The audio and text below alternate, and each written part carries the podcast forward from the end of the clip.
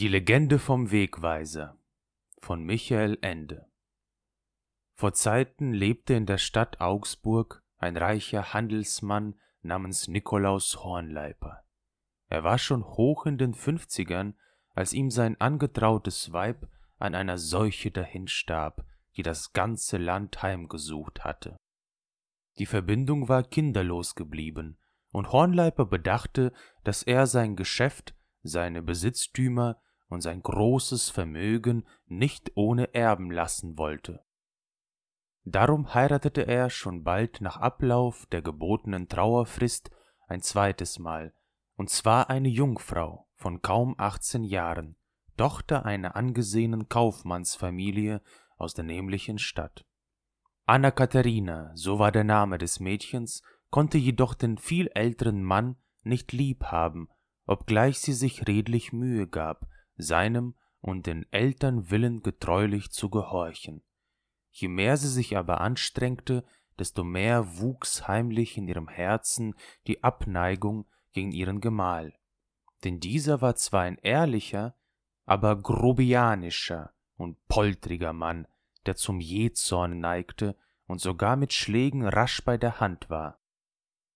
Sie dagegen war von empfindsamer, schwärmerischer Seelenart und allem Schönen und Feinen, vor allem der lauten Musik zugetan, bei der Nikolaus gewöhnlich einschlief und unbekümmert schnarchte. Nach und nach verlor Anna Katharina alle Freude am Leben, wurde schweigsam und verlernte ganz das Lächeln. Auch ihre Stimme, mit der sie hübsch zu singen verstanden hatte, zerbrach und klang spröde wie die eines alten Weibes. Ihr Leib magerte ab und begann hinzuschwinden. Der einzige, der den wahren Grund für all das kannte, war ihr Beichtvater, der aber wusste auch nichts Besseres, als sie hart auszuschelten und ihr mit höllischen Strafen wegen ihrer angeblichen Hofart zu drohen, was das arme Kind freilich nicht munterer machte. Dann geschah es, dass sie schwanger wurde. In den folgenden Monaten schwoll ihr Leib immer mehr an, während ihre übrige Gestalt zusehends hinwelkte. Als dann endlich ihre schwere Stunde kam, die zugleich ihre letzte sein sollte, ereignete sich etwas höchst Seltenes. Ein Wintergewitter ging über die Stadt Augsburg nieder, es schneite, blitzte und donnerte. Und eben in dem Augenblick, da ein mächtiger Wetterstrahl die Linde vor dem Hause spaltete, trat ihr erstes und einziges Kind, ein Söhnlein, ins Leben, während sie selbst über die Schwelle des Todes aus dieser Welt hinausging, gewissermaßen durch ein und dieselbe Pforte. Und wer außer Gott kann wissen, ob die zwei Seelen sich bei dieser Begegnung anblickten und was dieser Blick für beide bedeutete. So jedenfalls vollzog sich die Geburt jenes Knaben, aus dem später jener ruhelos umgetriebene Abenteurer und weltbekannte Scharlatan Conte Antasio d'Arcana wurde und der zuletzt unter dem Namen Indicavia, der Wegweiser, ein rätselhaftes Ende fand. Seine Geschichte soll hier, so gut es unser dem zeitlichen unterworfenes Wissen erlaubt, berichtet werden. Nikolaus Hornleiper trauerte nicht allzu sehr um sein zweites Weib, das ihm fremd geblieben war, aber er erfüllte doch alle Riten, die ein ehrbarer Christenmensch in solchem Falle zu beachten hat. Auch war er's im Grunde zufrieden, dass er nun seine Absicht erreicht und einen Stammhalter und Erben gezeugt hatte, was ja der eigentliche Zweck dieser Ehe gewesen war. Das Söhnlein ließ er auf den Namen Hieronymus taufen und bestellte eine Amme, die das Kind pflegen und aufziehen sollte. Danach kümmerte er sich fürs Erste kaum noch um den Säugling. Seine Geschäfte nahmen ihn zu sehr in Anspruch. Zu einer dritten Ehe mochte er sich übrigens fortan nicht mehr entschließen. Die Amme, Therese mit Namen, war eine stämmige, treuherzige Person vom Lande, deren mütterliche Wärme für zehn und mehr Kinder gereicht hätte. Sie aber schenkte sie ganz allein dem kleinen Hieronymus, und er säufte ihn fast darin. Sie schleppte ihn überall mit sich herum und ließ ihn nicht eine Minute des Tages oder der Nacht allein.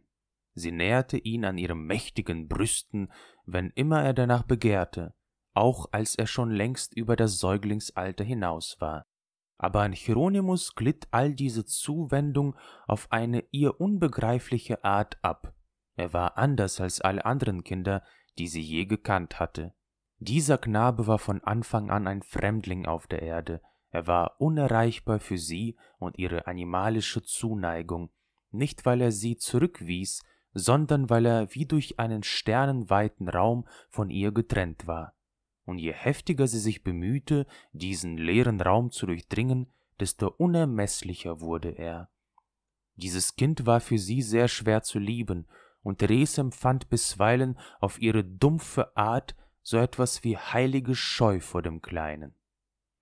Tatsächlich war Hieronymus von einer nahezu engelhaften Zartheit und Empfindlichkeit, und das nicht nur körperlich, mehr als einmal schien er in den ersten Lebensjahren nahe daran, seiner Mutter in die himmlischen Gefilde nachzufolgen, ohne dass die herbeigerufenen Ärzte irgendeine Krankheit konstatieren konnten, so als weigere sich das Kind ganz einfach, seine irdische Existenz anzunehmen, sondern mehr noch, was die Beschaffenheit seiner Seele betraf. Er schrie und weinte fast nie, wie andere Kinder das tun. Von Anfang an umgab ihn gleichsam eine Aura von Melancholie. Aus seinen dunklen Augen sprach eine Art untröstlicher Trauer, die Therese nicht begreifen konnte und die sie manchmal zur Verzweiflung trieb. Dann schüttelte sie ihn, um ihn gleich darauf zu umarmen. Es gibt Menschen, die sich auf dieser Welt heimatlos fühlen, ohne selbst zu wissen warum. Was alle anderen um sie her Wirklichkeit nennen, erscheint ihnen als eine Täuschung, ein wirrer und oftmals quälender Traum, aus dem sie gerne erwachen würden. Sie fühlen sich dazu verurteilt, in ihm zu verweilen, als handele es sich um eine Verbannung in eine feindliche Fremde. Mit unaufhörlichem Heimweh sehnen sie sich nach einer anderen Wirklichkeit, an die sie sich zu erinnern glauben, wie an eine ferne Heimat, ohne doch irgendetwas Sagbares oder Denkbares davon vorbringen zu können. Dies war die Kondition, unter der Hieronymus ins Leben getreten war und die auch späterhin der Hintergrund seines Daseins blieb. Freilich war das alles weder der guten Therese noch ihm selbst im mindesten bewusst. Das Kind wuchs zu einem feingliedrigen Knaben heran, doch blieb ihm dieser eigentümliche Blick, der wie aus seiner fernen Welt in die unsere hereinzuschauen schien und der eine ständige Frage oder wohl eher eine wortlose Erwartung ausdrückte. Dies, und weil er recht schweigsam war, führte dazu, dass viele Menschen ihn für ein wenig blöde hielten. Man bemitleidete den Vater wegen eines solchen Erben. Doch das geschah nur hinter Nikolaus Hornleipers Rücken, er erfuhr nicht davon. Die anderen Kinder hielten sich von Hieronymus fern, spotteten ihn aus oder fürchteten sich ein wenig vor ihm. So blieb er ein einsames Kind, doch da er es nicht anders kannte, nahm er es hin als Teil seiner rätselhaften Verbannung. Nach und nach machte aber die gute Therese dennoch einen Weg zum Herzen ihres Lieblings ausfindig, mehr durch Zufall als durch Absicht. Zwar konnte sie weder lesen noch schreiben, in jener Zeit waren diese Künste dem einfachen Volk nicht zugänglich, aber sie wusste eine schier unerschöpfliche Menge von Geschichten über wunderbare Begebenheiten, Elfen und Zwerge, Engel und Dämonen, Heilige, Hexen und Zauberer, Geister und verwunschene Orte. Kurzum, sie erzählte ihm alles das, was man gemeinhin als Ammenmärchen zu bezeichnen pflegt. Und Hieronymus wuchs auf in einer Welt der Wunder und Geheimnisse, noch ehe er den Sinn der Geschichten recht verstehen oder selbst vernünftig reden konnte. Er erlernte gleichsam anhand dieser Märchen das Sprechen. Wenn Therese unerschöpflich war an Erzählungen, so war der Knabe ein wahrer Nimmersatt im Zuhören. Immer von neuem war er begierig, ihr zu lauschen und bat und drängte sie inständig fortzufahren, selbst wenn er die Begebenheit schon hunderte Male vernommen hatte und längst auswendig konnte. Seine Augen glänzten beim Zuhören wie die ihren beim raunenden Singsang. Er sehnte sich inbrünstig nach jener Welt, in der das Übernatürliche alltäglich und das Wunderbare selbstverständlich war. Dort gehörte er in Wahrheit hin, dort war er zu Hause. Es gab für ihn nicht den geringsten Zweifel, dass diese Welt existierte, ja, dass sie in der äußeren Wirklichkeit darin steckte, wie die glänzende Kastanie in ihrer stacheligen Schale. Man musste sie nur hervorzaubern, und der Entschluss, das zu tun, reifte in Hieronymus zum ersten Mal, als Ramboldchen, sein kleiner Hund, schlimm erkrankte. Therese hatte ihm natürlich auch alles erzählt, was sie aus dem Leben unseres Herrn und Heilands wusste, vor allem die Zeichen und Wunder. Und beide, er und sie, waren davon überzeugt, dass ein wahrhaft gläubiger Christenmensch gerade daran erkennen konnte, dass er den rechten Glauben besaß, dass er, wie Jesus selbst es uns verheißen hat, in seinem Namen ein gleiches und sogar noch größeres zu wirken vermag. Also betete Hieronymus andächtig zu Gott, legte dem Hündchen die Hände auf und bat vertrauensvoll um dessen Genesung. Doch Ramboldchen verröchelte sein kleines Leben unter qualvollen Zuckungen noch während der Berührung. Das erschütterte Therese nicht so sehr. Sie fand bald allerlei Begründungen, warum es ausnahmsweise in diesem besonderen Fall nichts damit geworden war. Aber bei Hieronymus ging die Enttäuschung tief. Er konnte sich nicht so einfach damit abfinden.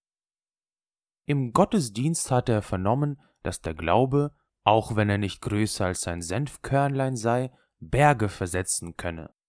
Nun beunruhigte ihn höchstlichst die Frage, ob sein Glaube denn irgendein Fehler erhalte, denn das war die einzige Erklärung dafür, dass Ramboldchen wunderbare Heilung misslungen war. Hieronymus wollte diesen Fehler unbedingt erforschen. Zwar nahm er sich nicht gleich einen Berg vor, denn seine Erwartung war bescheidener geworden, doch lag hinter dem väterlichen Haus im Garten ein Sandhaufen, in dem er oft spielte. Diesen Haufen wollte er nun versetzen. Nicht weit, nur ein paar Schritte. Abends im Bett betete er lang und mit lauter Stimme darum, dass der himmlische Vater ihm dieses kleine Zeichen seiner Zuneigung gewähren möge. Für Gottes Allmacht handele es sich ja nur um eine Kleinigkeit, aber für ihn, Hieronymus, sei es von größter Bedeutung. Am nächsten Morgen lief er voll froher Erwartung hinter das Haus, der Sandhaufen lag unverändert wo er zuvor gelegen hatte. Von da an begann Hieronymus zu grübeln, und alle Versuche seitens der Amme, ihn auf andere Gedanken zu bringen, schlugen ins Leere. Er holte sich aus der Küche ein Senfkornlein und betrachtete es tagelang immer wieder. Sein Glaube, dessen war er ganz sicher, war größer, hundert oder tausendfach größer. Warum dann wurde er von Gott nicht angenommen? In seiner Verwirrung kam ihm der Gedanke, er müsse dem Herrn beweisen, wie ernst es ihm mit seinem Verlangen nach einem Wunder sei. Eines Tages, als der Lech gerade Hochwasser führte, schlich er sich heimlich aus dem Hause zum Ufer, fuhr mit einem Kahn auf die Mitte des Flusses, gedachte an Petrus, der gesagt hatte Herr, ich glaube, hilf meinem Unglauben und trat dann ohne zu zaudern mit einem Schritt über den Rand des Kahns auf die schäumende Wasserfläche hinaus, um auf den Wellen zu wandeln. Stattdessen ergriff ihn ein Strudel und sog ihn in die Tiefe, und um ein Haar wäre er elendlich ersoffen, hätten ihn nicht Fischer, die in der Nähe alles beobachtet hatten, eiligst herausgezogen. Als man ihn nach Hause brachte und Therese alles erfuhr, schalt sie Hieronymus gehörig aus, trocknete ihn ab und legte ihn ins Bett. Insgeheim aber war sie stolz auf ihn, denn sie vermeinte, dass aus einem Kinde mit solcher Glaubenskraft dermal einst noch ein Prälet oder gar ein Papst werden könne. Dem Vater aber, Nikolaus Hornleiper, der gerade wieder einmal auf einer Geschäftsreise war, sagte sie bei seiner Heimkehr nichts von all dem. Die Zeit verging, Hieronymus war nun schon fast acht Jahre alt. Die meiste Zeit trieb er sich allein in den Wäldern und auf den Feldern rings um die Stadt herum. Er hatte längst darauf verzichtet, selbst irgendetwas Wunderbares vollbringen zu können, offenbar war er dazu nicht ausersehen, den Grund dafür wusste Gott allein. Aber noch immer hoffte er innig, wenigstens einmal im Walde einem Gnom zu begegnen, der mit ihm sprach und ihm einen Zauberring schenkte oder die Elfen bei ihren Reigen zu beobachten. Es hätte ihn für den Rest seines Lebens getröstet, so meinte er, sich an diesen einen Augenblick zu erinnern, aber nichts dergleichen geschah. Auf einem dieser Streifzüge wurde er von einer giftigen Schlange gestochen. Es ist nicht sicher, ob es sich dabei um einen Unglücksfall handelte oder ob er sich absichtlich dieser Gefahr aussetzte, um die Bewohner der Wunderwelt herauszufordern, ihn entweder zu retten oder eben sterben zu lassen.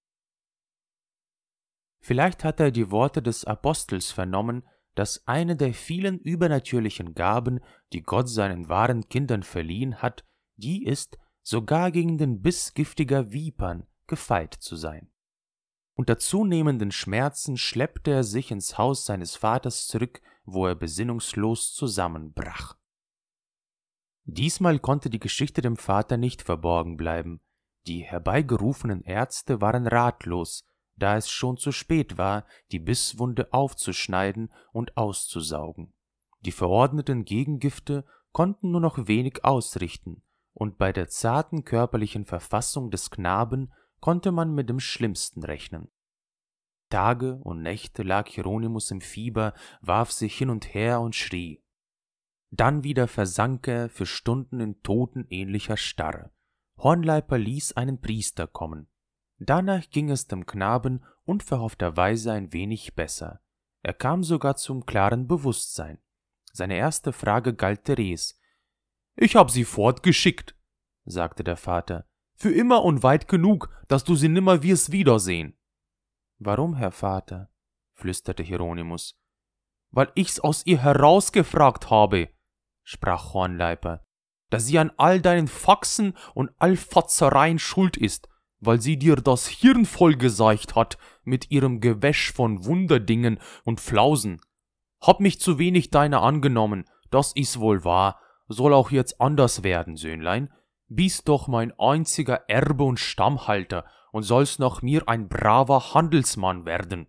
Darum ist nun Zeit, dass du dich mit der Wirklichkeit dieser Welt anfreundest. Aber ich mag sie nicht, diese Welt, sagte Hieronymus. Ich hab alleweil Sehnsucht nach der anderen. Jetzt hör mir gut zu, Knabe, fuhr Hornleiper ihn hart an. Wir sind nicht zum Spielen auf der Erde. Wunder und himmlische Eingriffe gehören in die Religion. In den Kontorbüchern haben sie nichts verloren. Davon möge Gott uns schützen. Da muss alles seine Richtigkeit haben, merkt ihr's. Hat denn, was in der Heiligen Schrift steht, nicht seine Richtigkeit? Gewisslich doch. Aber Herr Vater, kann es denn zweierlei Richtigkeit geben? Nikolaus Hornleiper schoss das Blut in die Stirn, dass ihm die Ader schwoll, und er musste sich redlich Mühe geben, seine Hand stillzuhalten. Ein für allemal, sagte er heiser, hör auf mit dem närrischen Altweiberschwatz, ich verbiet's dir und basta. Der Heiland selbst hat gesagt, dass der selig ist, der da glaubt, ohne Zeichen und Wunder zu sehen. Ich glaub ja, Herr Vater. Also dann, wozu suchst du denn allenthalben, was zu nichts nütze ist? Gib dich zufrieden, Sohn, mit der Welt, wie sie nun einmal ist, da du doch kein andere hast, und werde ein Mann und ein tüchtiger und ehrlicher Handelsherr. Das genügt schon für den Himmel. Hieronymus schloss die Augen und schwieg eine kleine Weile. Der Vater glaubte schon, ihn überzeugt zu haben, doch dann schüttelte der Knabe schwach den Kopf und flüsterte Ich weiß nicht, wie ich's euch sagen kann, Herr Vater, aber ich kann so nicht leben. Es ist mir halt, als müsste ich immer warten und hoffen auf einen lieben Gruß aus der wahren Heimat, nur zum Zeichen, dass man dorten nicht ganz auf mich vergessen hat, während ich hier in der Fremdnis bin. Nikolaus Hornleiper verstand in der Tat nicht, was sein Sohn sagen wollte, darum erwiderte er in strengem Ton Und was zum Henker ist denn so besonders an dir, dass gerade du würdig wärst einer solchen Nachricht? Wieder dachte Hieronymus lange nach, ehe er unter großer Anstrengung antwortete Die Zeichen und Wunder, von denen die Heilige Schrift erzählt, sind sie nicht auch ganz gewöhnlichen Menschen widerfahren? Dickschädel! schrie Hornleiper, den nun doch der Zorn übermannte. Weißt du immer ein Wort auf das Wort deines Vaters? Das, wovon du da redest, waren Zeiten der Gnade, als unser Herr selbst auf Erden wandelte. Jetzt sind andere Zeiten. Verzeih mir, Herr Vater, murmelte Hieronymus schwach, aber wie könnte denn das sein, dass die himmlischen Zeichen von guten oder schlechten Zeiten auf der hiesigen Welt abhängen? Da sprang Hornleiper auf, ballte die Fäuste und rannte aus der Krankenstube, um sich nicht am Ende doch noch zu vergreifen an seinem missratenen Sohn. Gleich am folgenden Tag bestellte er einen Hauslehrer für Hieronymus, damit dieser in Lesen, Schreiben, Rechnen, Geographie und auch in der welschen Sprache unterrichtet werde, da er Handelsbeziehungen nach Genua und Venedig unterhielt und er wählte dafür einen Studiosus der Theologie, weil er bei einem solchen am sichersten darauf zählen konnte, dass er seinem Schüler alle Schwarmgeisterei und allen Aberglauben austreiben werde. Die Wahl fiel auf einen Kanonikus namens Anton Eggerling, der einer jener Menschen war, die schon in jungen Jahren greisenhaft und verknöchert erscheinen. Für ihn bedeutete Religion vor allem die Befolgung einer rigiden Moral, allem Mystischen oder gar Magischen war er zutiefst abhold.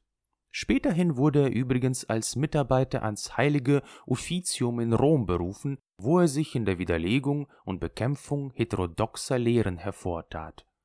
Während der folgenden Jahre lehrte Egerling also den Knaben all die Dinge, die er ihn lehren sollte, ohne je ein persönliches Wort mit seinem Zögling zu wechseln. Hieronymus erwies sich als ein schlechter Schüler. Nicht, dass er sich widersetzt hätte, ganz im Gegenteil, er bemühte sich, so gut er konnte, aber ihm kam es vor, als müsse er Häcksel fressen. Er kaute und kaute und würgte und schluckte doch nur leeres Stroh, das ihm in der Kehle stecken blieb. Egerling aber legte eine Art von gleichgültiger Geduld an den Tag, ohne zu schelten, mit teilnahmslosem Gesicht begann er jedes Kapitel von vorn und abermals und abermals, so wie man ein ungelehriges Tier abrichtet, bis es schließlich mechanisch tut, was von ihm erwartet wird. Hieronymus gewann nichts bei diesem Unterricht, er verlor nur etwas, nämlich seine Fähigkeit zu träumen. So wie ein Hungriger von Brot träumt, ohne doch davon satt zu werden, so hatte er bisweilen in den nächtlichen Träumen seine Sehnsucht nach Wundern gestillt, ohne beim Erwachen etwas in Händen zu halten. Jetzt entzog sich ihm selbst dieser zweifelhafte Trost. Mit 15 Jahren erlebte Hieronymus seine erste Liebesgeschichte mit einem Nachbarstöchterchen, einem hübschen, in seinen Gefühlen eher hausbackenen Mädchen. Da der Jüngling noch immer insgeheim nach dem Wunderbaren suchte, was er bei ihr jedoch nicht finden konnte, endete diese vollkommen keusche Geschichte alsbald mit einer herben Enttäuschung, die übrigens beiderseitig war. Hieronymus verschloss sich noch mehr in sich selbst. Er war gerade siebzehn Jahre alt geworden, als sein Vater, der alte Nikolaus Hornleiper, ganz plötzlich an einem kurzen, wütenden Fieber verstarb. Über Nacht sah Hieronymus sich nun im Besitz eines großen Vermögens.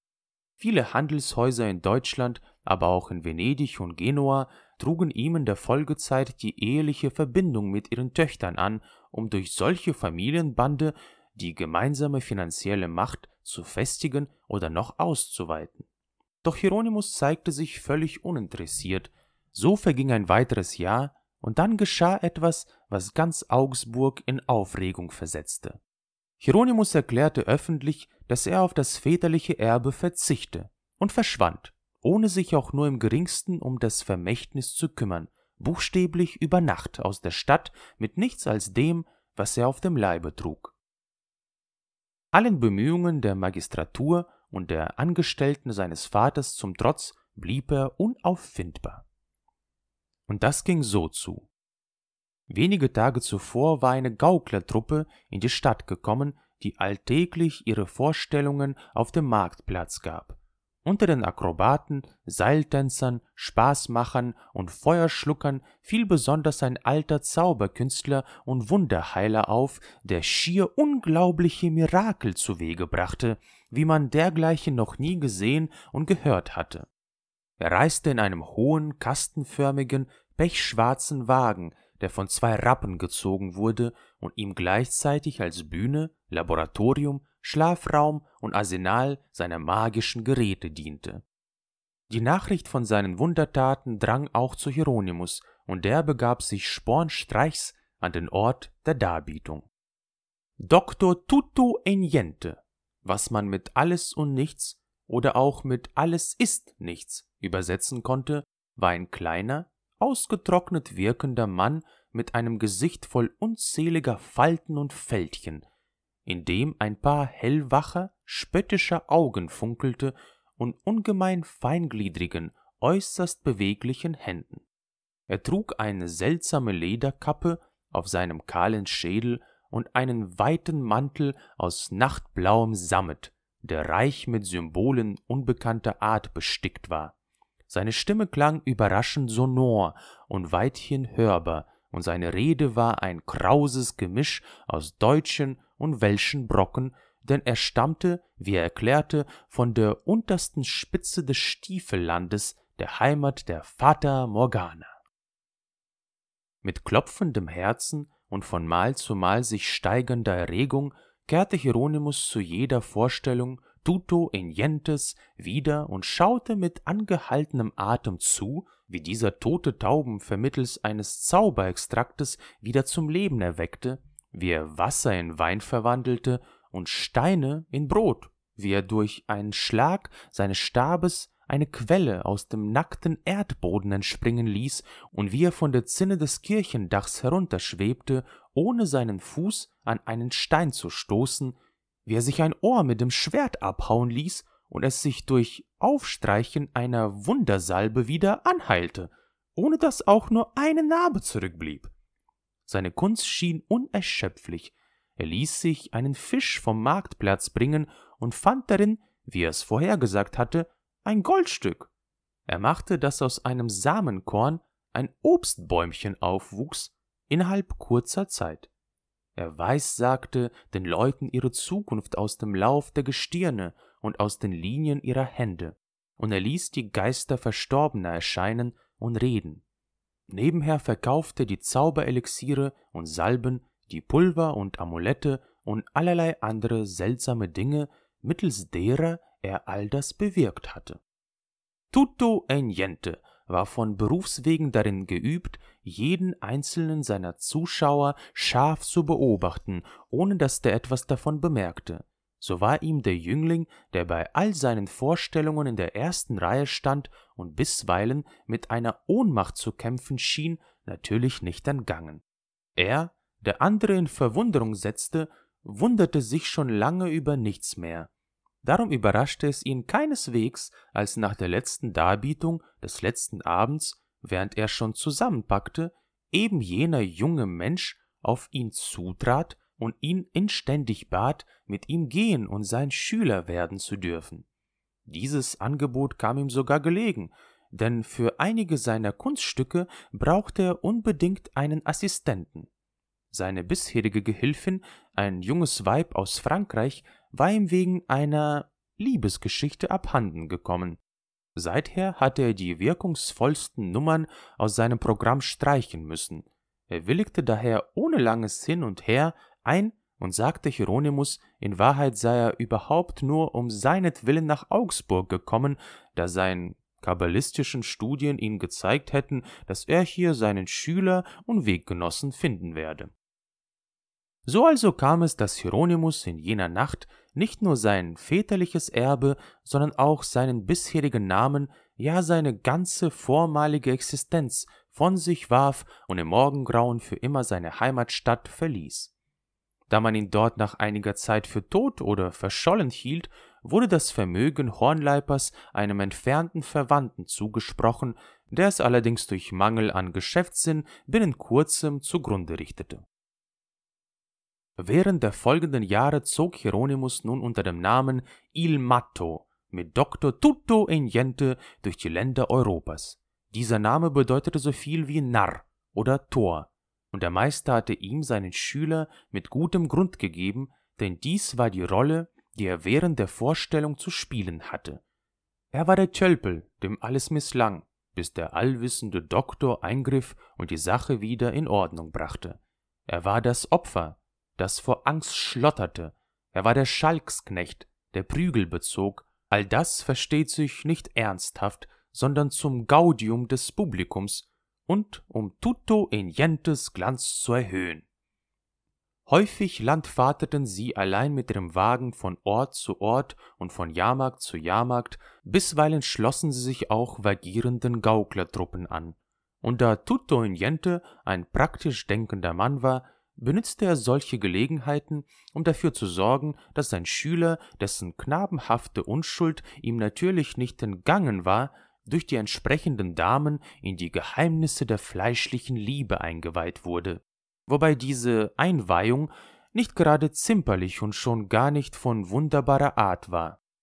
Wenn Matto noch irgendeine zarte Hoffnung gehegt hatte, auf diesem Gebiet vielleicht irgendwann seine Sehnsucht nach dem Geheimnisvollen und Märchenhaften stillen zu können, so verbrannte diese Illusion nun binnen kurzem zu einem kläglichen Häuflein Asche.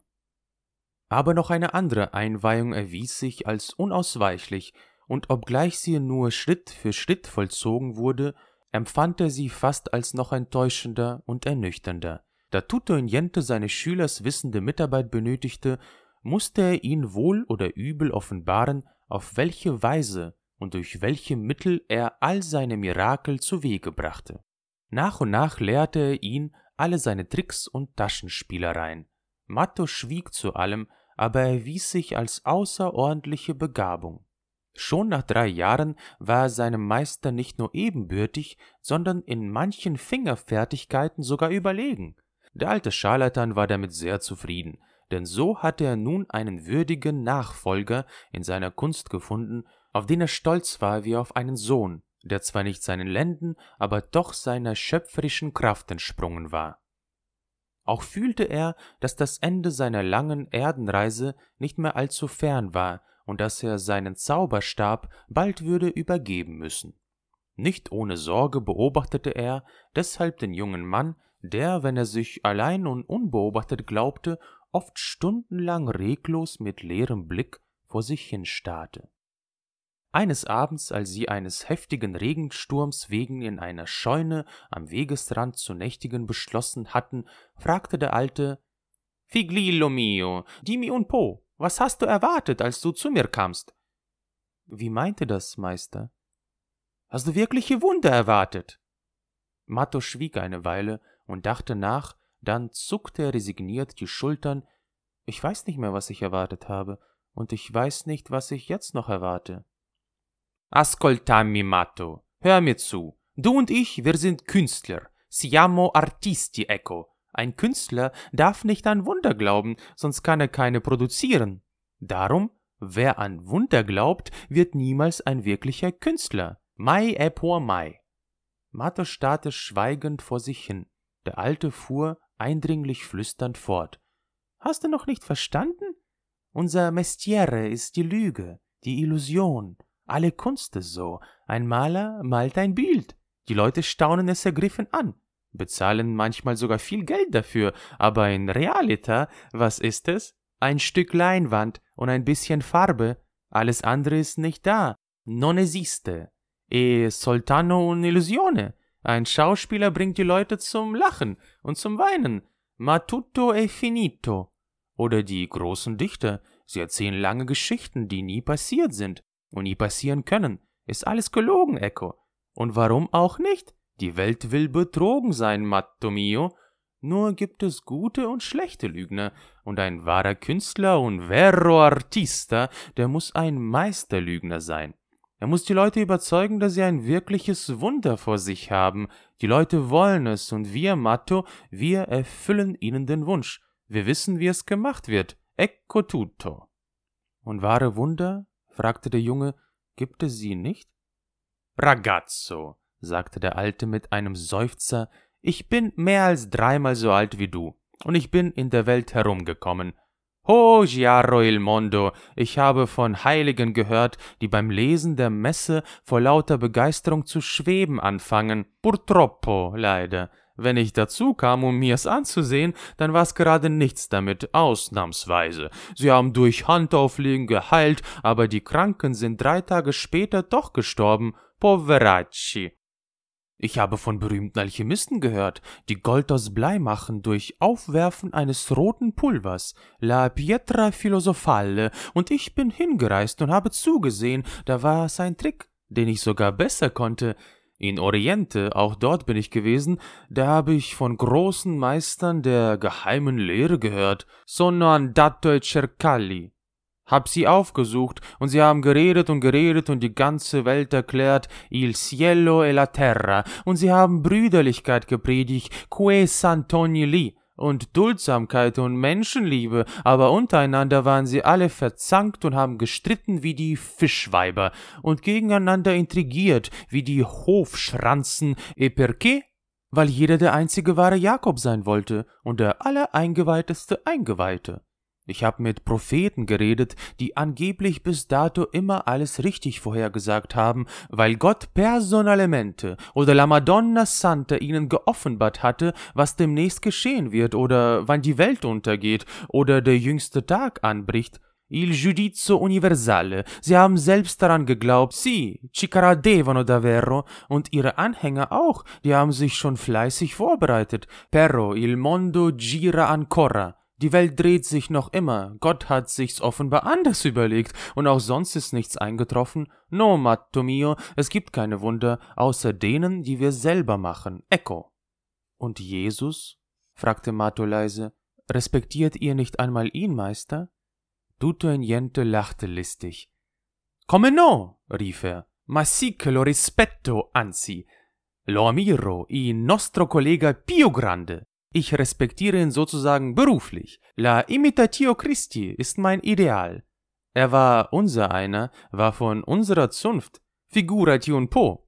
Erst sagt er es an, was er vorführen wird, genau wie wir. Er wird sich kreuzigen lassen, wird danach beerdigt werden, dann wird er auferstehen und herumgehen und zuletzt gen Himmel fahren. Und dann führt er es vor, genau wie wir. Per Bacco, Che programma ragazzo. Ich geb viel drum, wenn ich wüsste, wie er's gemacht hat. Zu Recht ist er mit diesem Trick weltberühmt geworden. Ich bewundere ihn. Che professionista.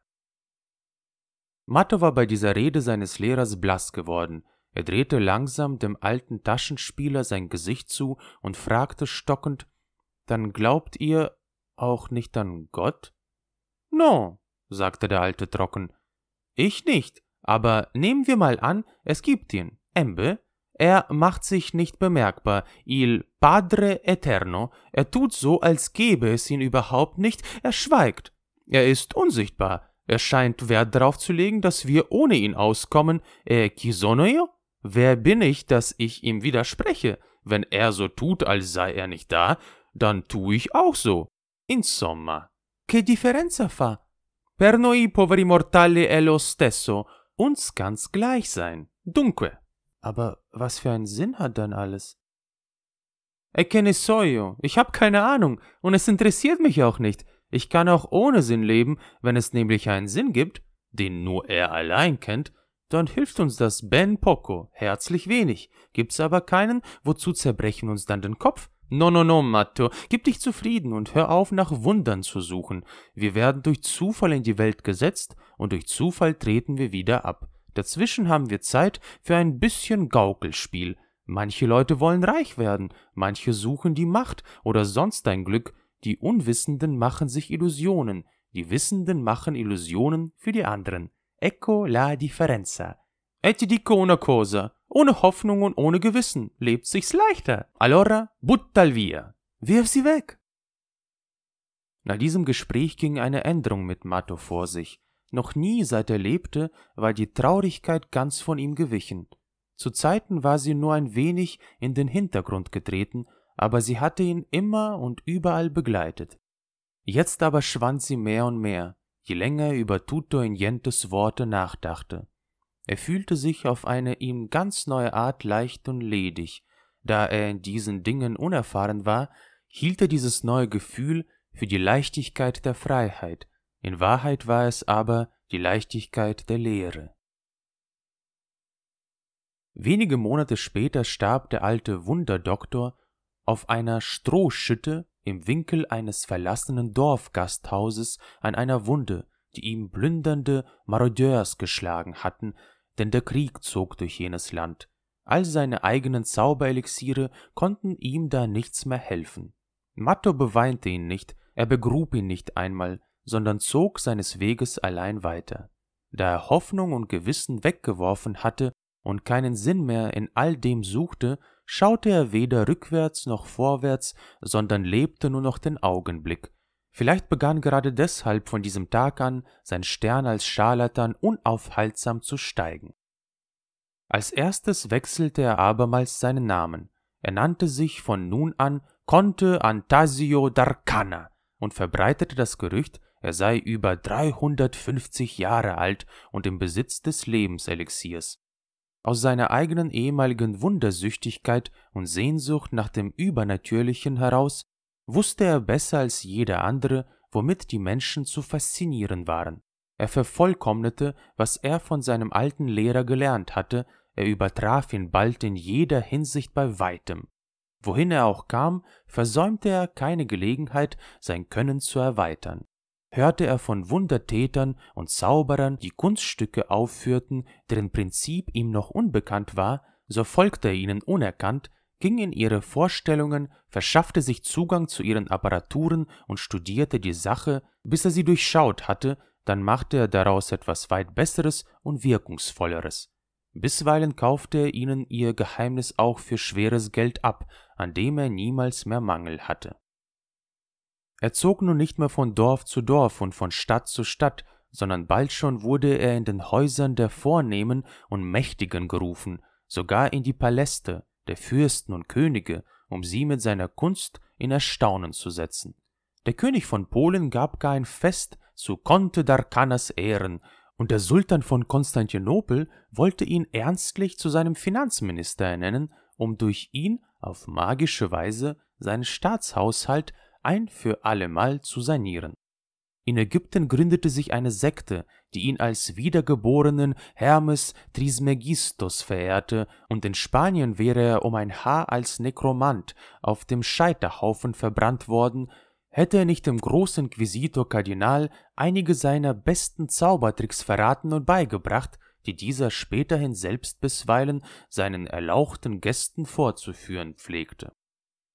Die seltsame Düsternis und die Aura von unberührbarer Melancholie, welche den Conte Antasio d'Arcana umgab, machte ihn übrigens höchst anziehend für die Damen, vorzüglich die der höchsten Stände, gerade weil er keinerlei Wert auf ihre Zuneigung zu legen schien, und da er sich daran gewöhnt hatte, sich selbst, seine eigene Person, mit einer Art kalter Gleichgültigkeit, ja gerade Achtlosigkeit zu behandeln, überließ er sich jeder Verführung, ohne zu unterscheiden, ob diese ihn in harmlose oder gefährliche Abenteuer verstrickte, ob sie schwärmerischer oder lasterhafter Art war.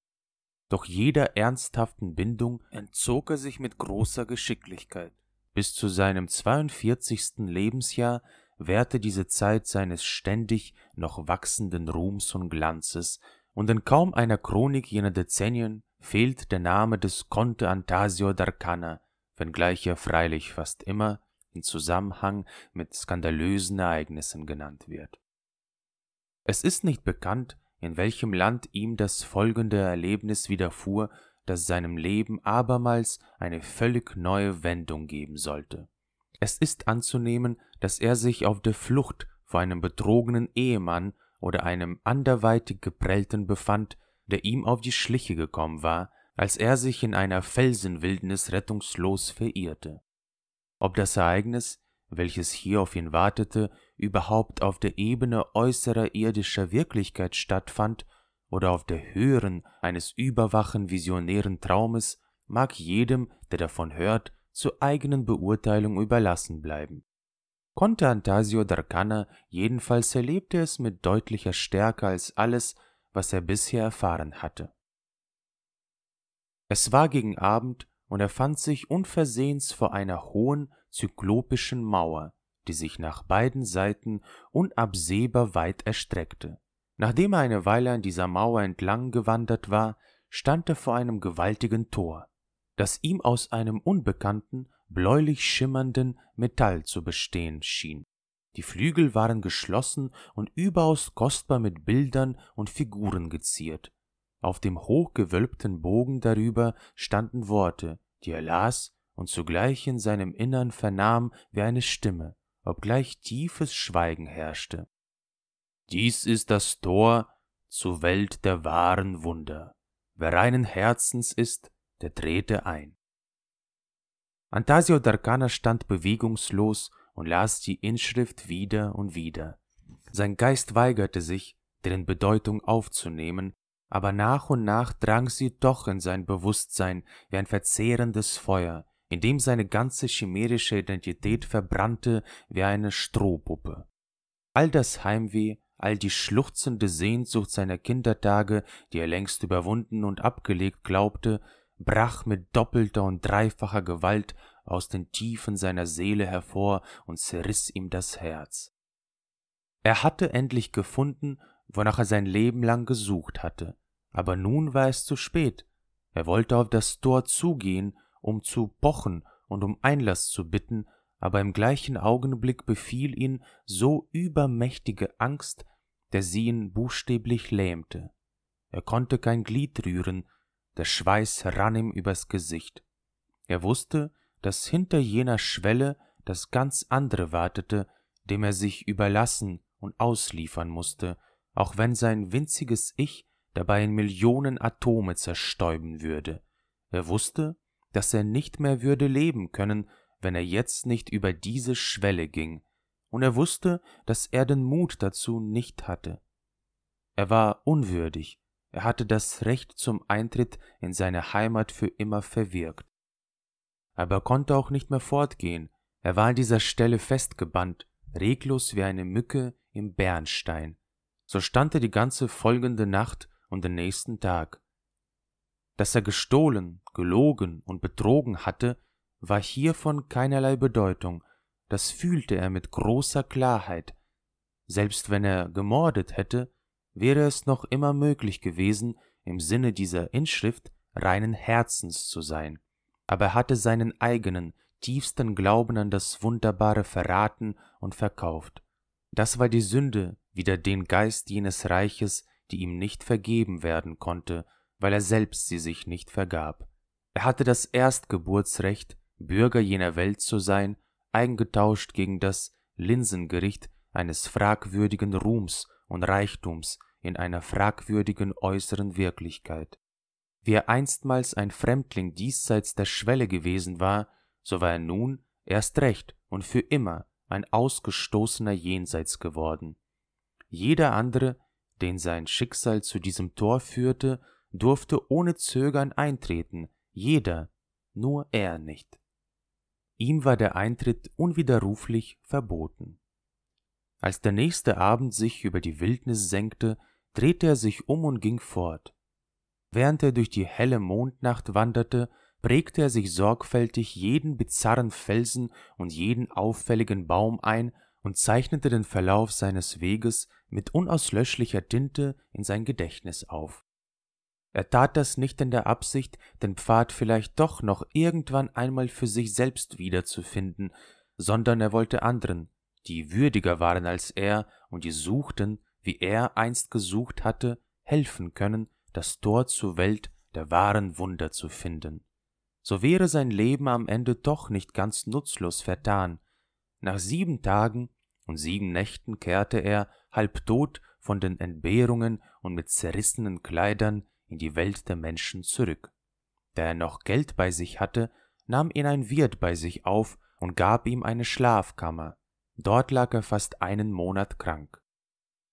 Während dieser Zeit bildete sich in ihm die Vorstellung, die ganze Menschheit sei eine unendlich lange Kette, die den Himmel mit der Erde verband. Kein Glied in dieser Kette war für sich selbst von Bedeutung, jedes hing mit anderen zusammen und diente dem Ganzen. und die Glieder in der Höhe zählten dabei nicht mehr als die in der Tiefe. Wo auch immer ihr Platz war, waren sie gleichermaßen wichtig. Aus diesem Bild schöpfte er Trost. Nach seiner Genesung wählte er für sich noch einmal einen neuen Namen, denn der alte war mit seiner bisherigen Existenz verbrannt. Er nannte sich jetzt Indicavia, das heißt der Wegweiser. Wenn die Leute ihn fragten, was dieser Name bedeuten solle, pflegte er ihn so zu erklären.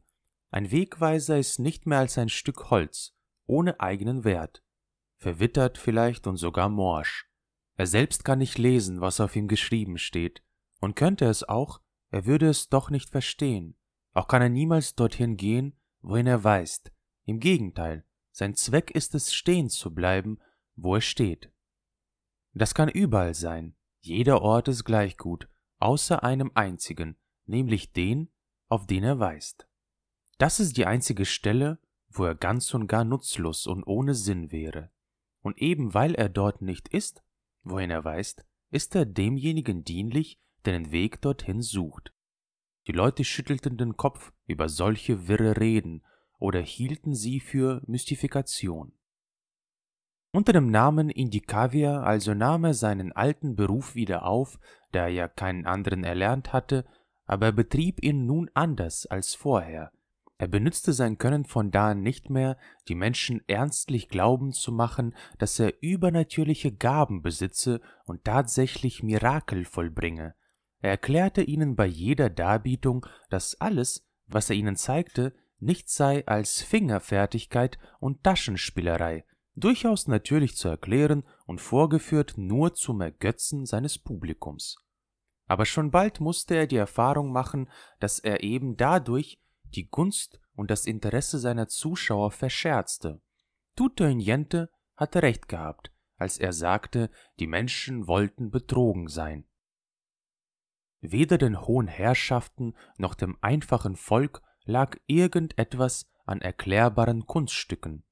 Doch als Indikavier dann auch noch anfing, öffentlich zu bekunden, dass all seine Darbietungen nichts anderes sein wollten als ein Hinweis auf die Welt der wahren Wunder, vor deren Schwelle er gestanden habe und zu der jedem ernstlich Suchenden den Weg beschreiben könne, da wurde er einfach ausgelacht und ein paarmal sogar verprügelt. Man hielt ihn für einen Verrückten oder einen Schwindler. Solange er sie betrogen hatte, hatte alle Welt ihm geglaubt. Seine einzige Wahrheit aber wurde ihm als Betrug ausgelegt. Von da an schwieg Indikavier über sein Geheimnis und beschränkte sich auf das Bekenntnis, nichts als Taschenspielerei zu zeigen. So zog er weiter von Jahrmarkt zu Jahrmarkt und von Spelunke zu Spelunke. Viel war es nicht mehr, was die Leute für seine Kunststücke zu geben bereit waren, doch reichte es immerhin, um sein Leben zu fristen. In den folgenden Jahren entwickelte er eine untrügliche Witterung für heimatlose Seelen, wie er es in Erinnerung an seine eigene Jugend und Kindheit nannte. Er machte dabei keinen Unterschied zwischen Huren und Bürgerstöchtern, Adeligen und Landstreichern, Hochgebildeten und armen Köllern. Er maßte sich nicht an, die innere Reife oder Würdigkeit anderer zu beurteilen, da er ja wusste, dass die Welt der wahren Wunder ganz andere Maßstäbe anlegte als die diesseitige. Er fand eine Gelegenheit, insgeheim mit solchen Personen zu reden, ihnen den Weg zu jenem Tor zu weisen, und einige von ihnen machten sich tatsächlich auf die Reise. Die Zeit, man weiß es, heilt nicht nur alle Wunden, sie raubt uns auch die Wirklichkeit unserer Erinnerungen. Je älter Indikavier wurde, desto weniger sicherer war er sich, einst tatsächlich vor jenem geheimnisvollen Tor gestanden zu haben. Er wehrte sich mit aller Gewalt dagegen, und doch überfielen ihn immer häufiger Zweifel, ob jenes Erlebnis nicht doch nur die Ausgeburt seines eigenen Wunsches gewesen sei, dass irgendetwas dieser Art irgendwo vorhanden sein müsse. Mehr und mehr, wenn er einem davon sprach und ihm den Weg dorthin wies, schien es ihm, als erinnere er sich im Grunde nur noch an seine früheren Erzählungen, und jedes Mal wuchs in ihm die Verachtung seiner selbst. Die meisten von denen, die seiner Weisung gefolgt waren, sah er nie mehr wieder.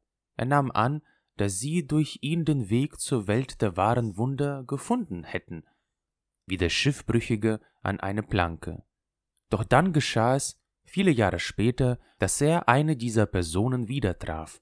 Das war in einem holländischen Hafenbordell, in dessen fetter Patronien er ein seinerzeit engelhaft schönes und unschuldiges Mädchen wiedererkannte, dem er sein Geheimnis anvertraut hatte. Von ihr erfuhr er, dass sie das Store dort, wo er es beschrieben hatte, nicht gefunden habe.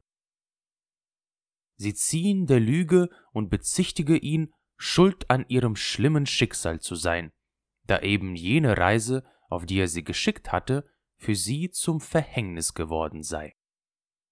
Von da an begann in Dikavias Geist sich zu verwirren. Die einzige Rechtfertigung seines absurden Lebens war ihm noch die gewesen, in aller Demut wenigstens ein Wegweiser zu sein.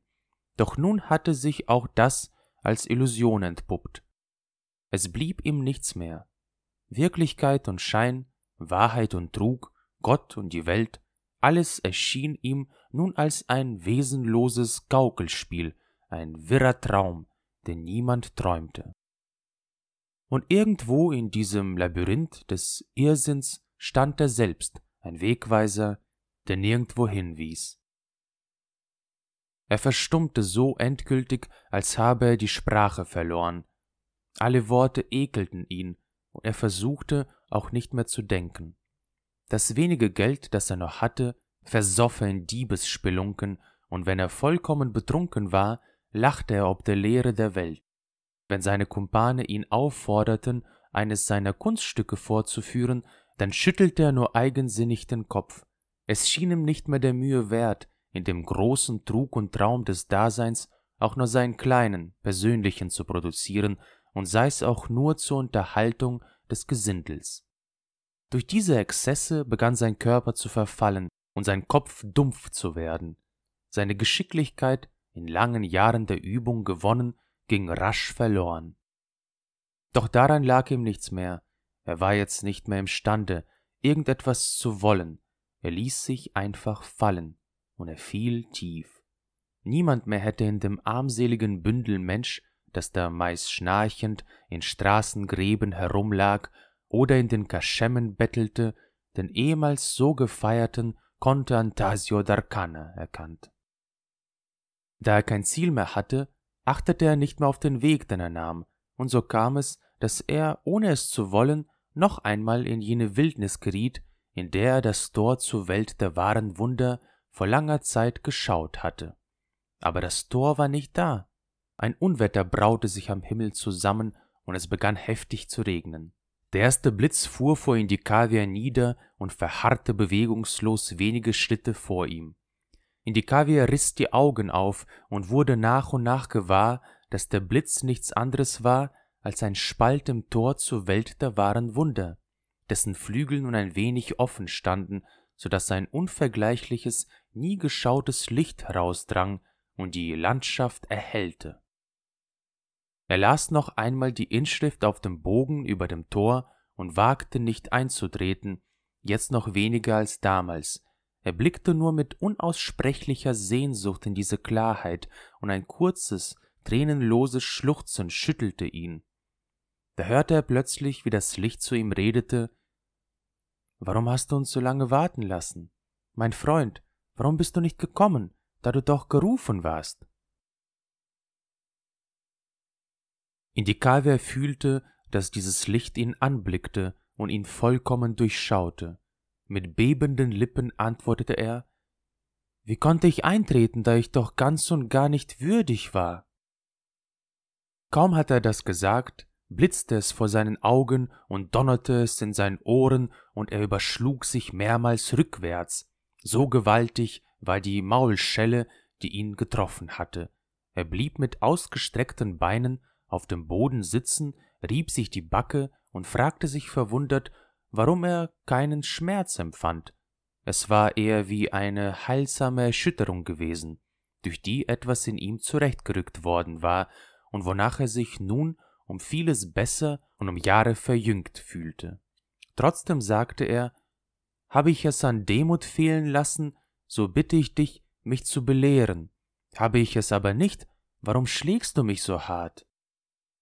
Als Antwort hörte er ein leises Lachen, doch klang es weder spöttisch noch belustigt, sondern überaus tröstlich, so als würde er in die Arme genommen und leise gewiegt. Das war dafür, sagte das Licht, dass du geglaubt hast, über dich selbst urteilen zu können. Dieses Wort verwirrte ihn die Kaviar nun vollends. Wenn überhaupt jemals etwas in ihm gut gewesen war, so war es doch gerade, dass er sich selbst verworfen hatte, dass er in diesem einzigen Punkt wahrhaftig geblieben war. Wenn er auch darin oder gerade darin gefehlt hatte, so verstand er überhaupt nichts mehr. Nur eines schien ihm klar, das Licht, dem er da gegenüberstand wie einer Person, hatte ihn mit diesem Schlag zurückgewiesen. Und damit war er einverstanden. Er stand auf und näherte sich ein paar zögernde Schritte dem Tor. Es wäre nicht nötig gewesen, sagte er, mich so streng abzuweisen, da ich nicht die Absicht hatte, unerlaubt über die Schwelle zu treten. Mögen deine Gründe und meine auch noch so verschieden sein, so sind wir uns doch einig darüber, dass ich dort drüben nichts mehr zu suchen habe. Aber ich habe einigen anderen den Weg hier hingewiesen, und ich wüsste gern, ob sie das Tor gefunden haben und hineingekommen sind. Abermals blitzte es vor seinen Augen und dröhnte der Donner in seinen Ohren, und er überschlug sich rückwärts, bis er zum Sitzen kam. Diesmal rieb er sich die andere Wange, obgleich sie auch jetzt nicht wirklich schmerzte. Warum schon wieder? wagte er noch flüsternd zu fragen. Weil du glaubtest, antwortete das Licht, wir seien ja deiner Hilfe bedürftig gewesen, um zu rufen, wenn immer wir wollen. Da begannen die Kaviar zu begreifen, dass es vor diesem Licht weder um irgendeine Schuld noch um irgendein Verdienst ging. Vor dem ganz anderen gab es nichts dergleichen. Noch einmal rappelte er sich vom Boden auf, trat ein paar Schritte vor und fragte Wer bist du? Unwillkürlich hob er den Arm, einer dritten Maulschelle gewärtigt, aber die blieb aus. Ich, antwortete das Licht, bin du. Und nun komm. Da verbeugte sich in die Kaviar tief und trat über die Schwelle. Der Blitz erlosch. Hier verlieren sich in die Kaviars Spuren. Es ist unbekannt, ob er später abermals unter anderem Namen ein anderes Leben in der Menschenwelt führte, in aller Verborgenheit, oder ob dies sein Tod war. Es macht wohl auch keinen Unterschied. In jedem Falle war er zum Ausgangspunkt seines irdischen Daseins zurückgekehrt, denn es wird erzählt, dass der erste und der letzte Blitz in Wirklichkeit ein und derselbe gewesen sei. Es gibt Augenblicke, die senkrecht und unverrückbar auf dem Strom der Zeit stehen, der unter ihnen hindurchfließt. Und wenn diese Augenblicke das Tor zur Welt der wahren Wunder sind, hinter dem das ganz andere liegt, so endet hier allemal die Person des Hieronymus Hornleiper, alias Matto, alias Conte Antasio d'Arcana, alias Indicavia. Und damit endet auch diese Geschichte.